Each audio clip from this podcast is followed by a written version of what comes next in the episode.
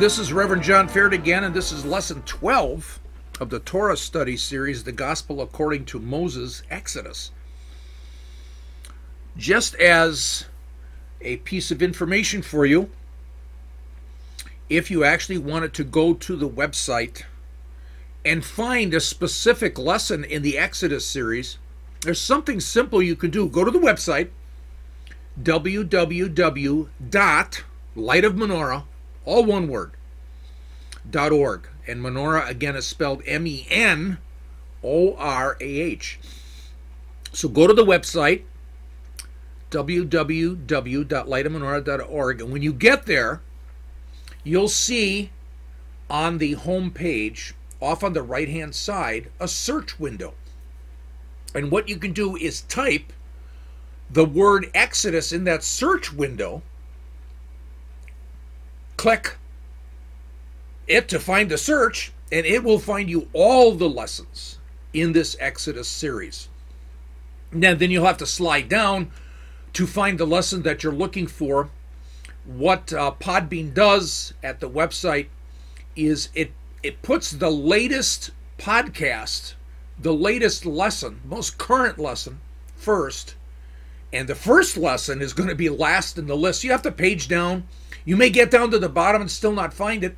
You should see some words down there called uh, older episodes in light blue, someplace at the bottom of the screen. Click on that. It will take you to the next screen and etc. until you find the lesson that you're looking for. And that's a good way of starting over if you wanted to actually follow along with each lesson, starting at lesson one through lesson 12 and continuing. You could do the same thing with Genesis. With regards to the gospel according to Moses Genesis, I have been teaching the book of Genesis. We're now in our 35th lesson, I believe. Some of you may say that I'd like to start over. I would really like to begin at the beginning. Same thing. Type in the word Genesis in that search window. It will take you to the complete list of all the lessons in Genesis. And again, the latest one, the most current lesson, is on top right there.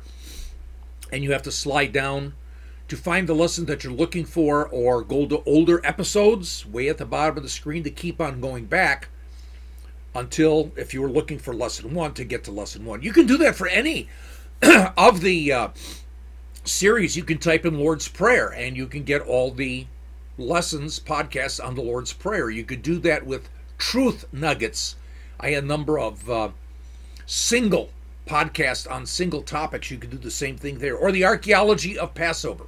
You can type in archaeology and then the word Passover or archaeology Pentecost, which we're doing right now. So that's just a uh, an FYI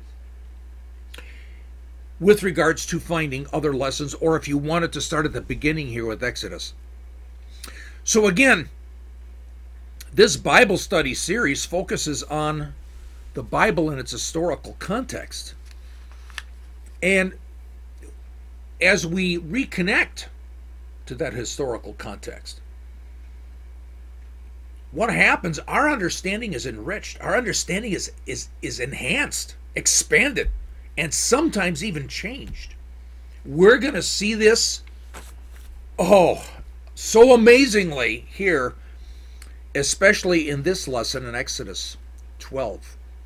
So let's continue. We left off at Exodus chapter 4, verse 12. We're going to pick it up now in Exodus chapter 4, starting in verse 13. But he said, meaning Moses, Moses is talking now, but he said, Please, Lord, now send the message by whomever you will. Then the anger of the Lord burned against Moses, and he said, Is there not your brother Aaron the Levite? I know that he speaks fluently. And moreover, behold, he's coming out to meet you. When he sees you, he will be glad in his heart. You are to speak to him and put the words in his mouth, and I, even I, will be with your mouth and his mouth, and I will teach you what you are to do. Moreover, you shall speak.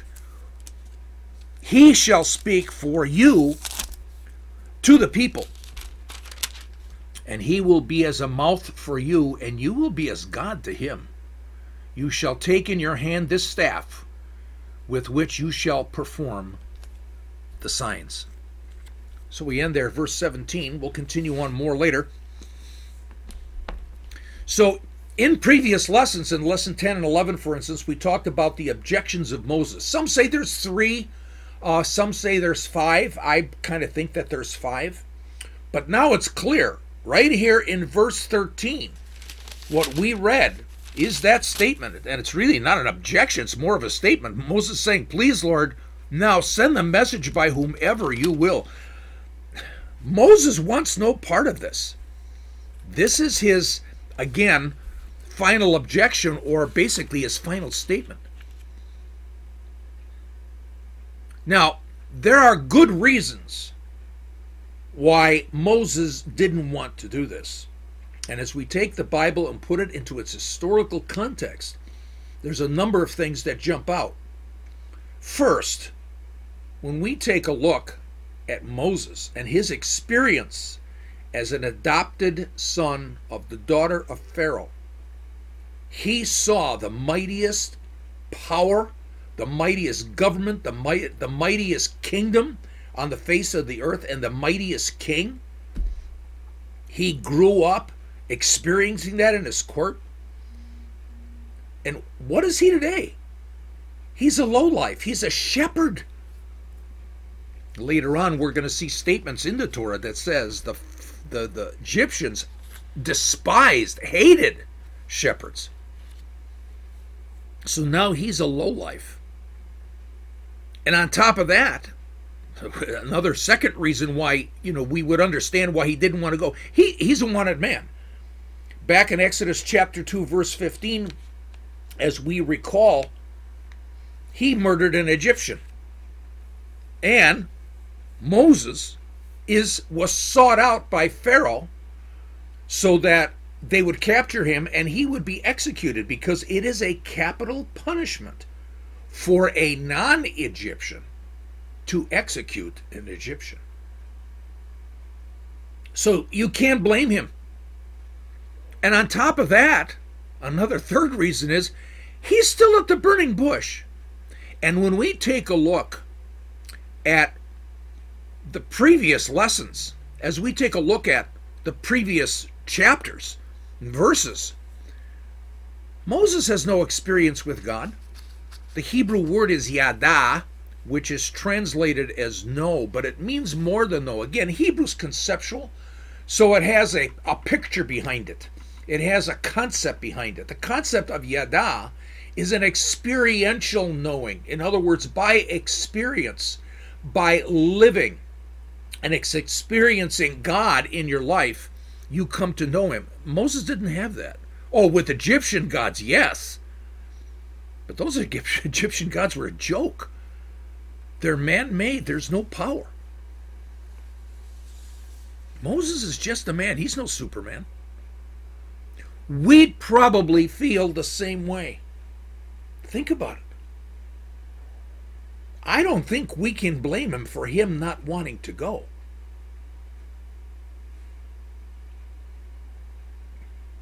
But we recall another man. He's very familiar to us. He was faced with terrible torture and death. Let's take a look going to Luke 22, starting in verse 41 through 44. And he withdrew from them, Jesus, about a stone's throw, and he knelt down and began to pray, saying, Father, if you are willing, remove this cup from me, yet my not my will, but yours be done. Now an angel from heaven appeared to him, strengthening him and being in agony, he was praying very fervently, and his sweat became like drops of blood falling down upon the ground. Boy, do we remember that picture. Do we remember that event? Now, with regards to sweating drops of blood, I'm going to go to the ESV Study Bible. They have a comment on this. On uh, Matthew 22, verse 44. there are both ancient and modern accounts on record of people sweating blood. A condition known as, I hope I pronounce it correctly, hematidrosis, where extreme anguish or physical stain, strain causes one's capillary blood vessels to dilate and burst, mixing sweat and blood. So Jesus could very well have experienced that condition. And again, he's just a man, like Moses. He's God, but he was a man. He knew what was ahead of him. He's God. I don't think any of us can grasp what was going through Jesus, the man, going through his mind. He suffered and experienced all things like we, as men and women. Here's just another connection between Moses and the Redeemer. We've looked at this in lesson 11. Oh, here's another. Both men, chosen by God, by the Lord, both facing real danger. So God is angry with Moses, and he tells Moses that Aaron, his brother, is on his way. You say, huh? What's the deal? Is God engineering all this? Did God inspire Aaron to come to Midian? I don't think we we'd be surprised. It's not unlike our Lord to have all the bases covered. And on top of that, what we're seeing possibly here is another attribute of God that not only Moses experienced, but Jesus is shown to exhibit. And it comes all the way to our life. So, in other words, Moses, he's not going to go alone, he's going to go with Aaron. They're going to go out two by two. The attributes of God, they don't change. Malachi 3 6, I am the Lord and I do not change. And Jesus is God. He doesn't send his disciples out alone. In Mark 6, chapter 6, verse 7, he sends them out two by two. Moses sent out with Aaron, two by two, not alone. I wonder if God is giving us a hint as to what we should be doing, even in our day, as people are sent out to go make disciples. So, an attribute of God that was true then and true today. Now, Dennis Prager, as many of you know, a very excellent scholar, intellect of our day, a man who has a deep faith in the God of the Bible, conservative talk show host, but also a man who's dedicated his life to teaching the Torah. So I have Dennis Prager's book, Exodus, The Rational Bible. And Dennis has a fascinating view about Moses and his speech issue. It's very interesting. He says this Moses is chosen for his moral greatness rather than for his charisma or eloquence. He is chosen not because he sounds good, but because he is good. It does not matter to God that Moses does not speak well, because he is, in any event, going to be a vehicle for God's words. Indeed, perhaps God deliberately chooses a leader who does not speak well to show that the message is so much more important than the medium. In our day, the opposite is often the case. The medium, in Marshall McLuhan's famous words, is the message. Moses is a shepherd, hated by Egyptians, poor, powerless. He can't speak well. He's wanted for murder. He's nothing. And with a speech problem, he has no charisma. Imagine him walking in the courts of Pharaoh, he and Aaron. But once again, we go back to the Messiah. Deuteronomy chapter 18, verse 15.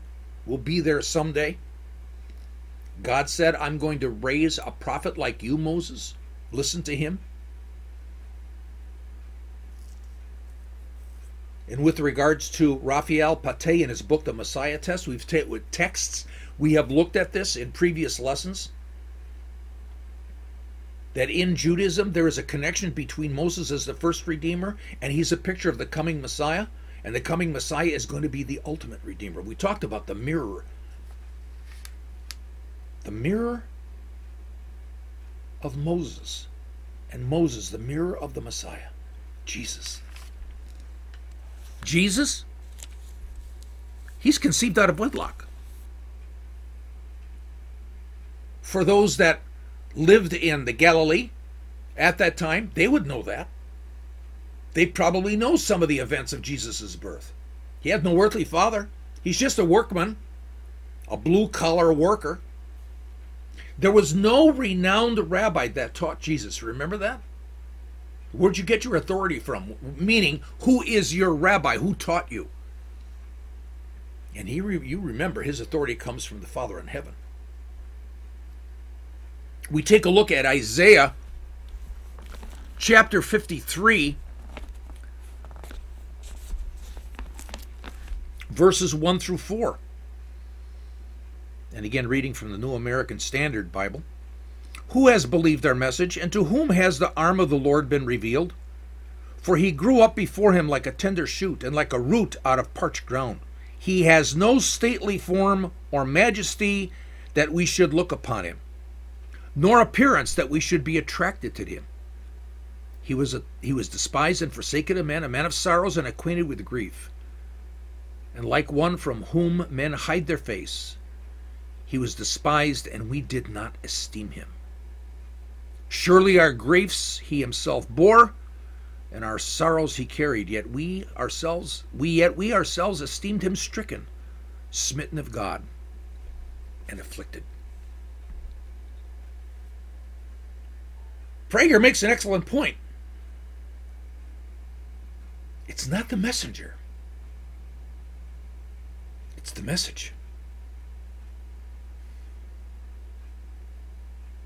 Jesus in the same way. I remember that statement that was made at the end of the Sermon on the Mount. I think it's, yes, in Matthew 7, where the people were saying, This man speaks. Like, like our rabbis don't speak. He, speaks with authority.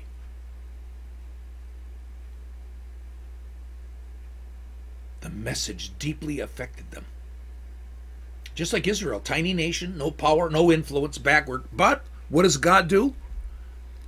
He chooses Israel to be a light to the nations, to bring the salvation of God to the ends of the earth. This is in Isaiah 42 6 and Isaiah 49 6. Isaiah, God's servant, God's servant will be a light to the nations. So the key here is the message. Bring God's message, his Yeshua, to the ends of the earth. So we'll end lesson 12 here at this verse, this concept. And we'll pick up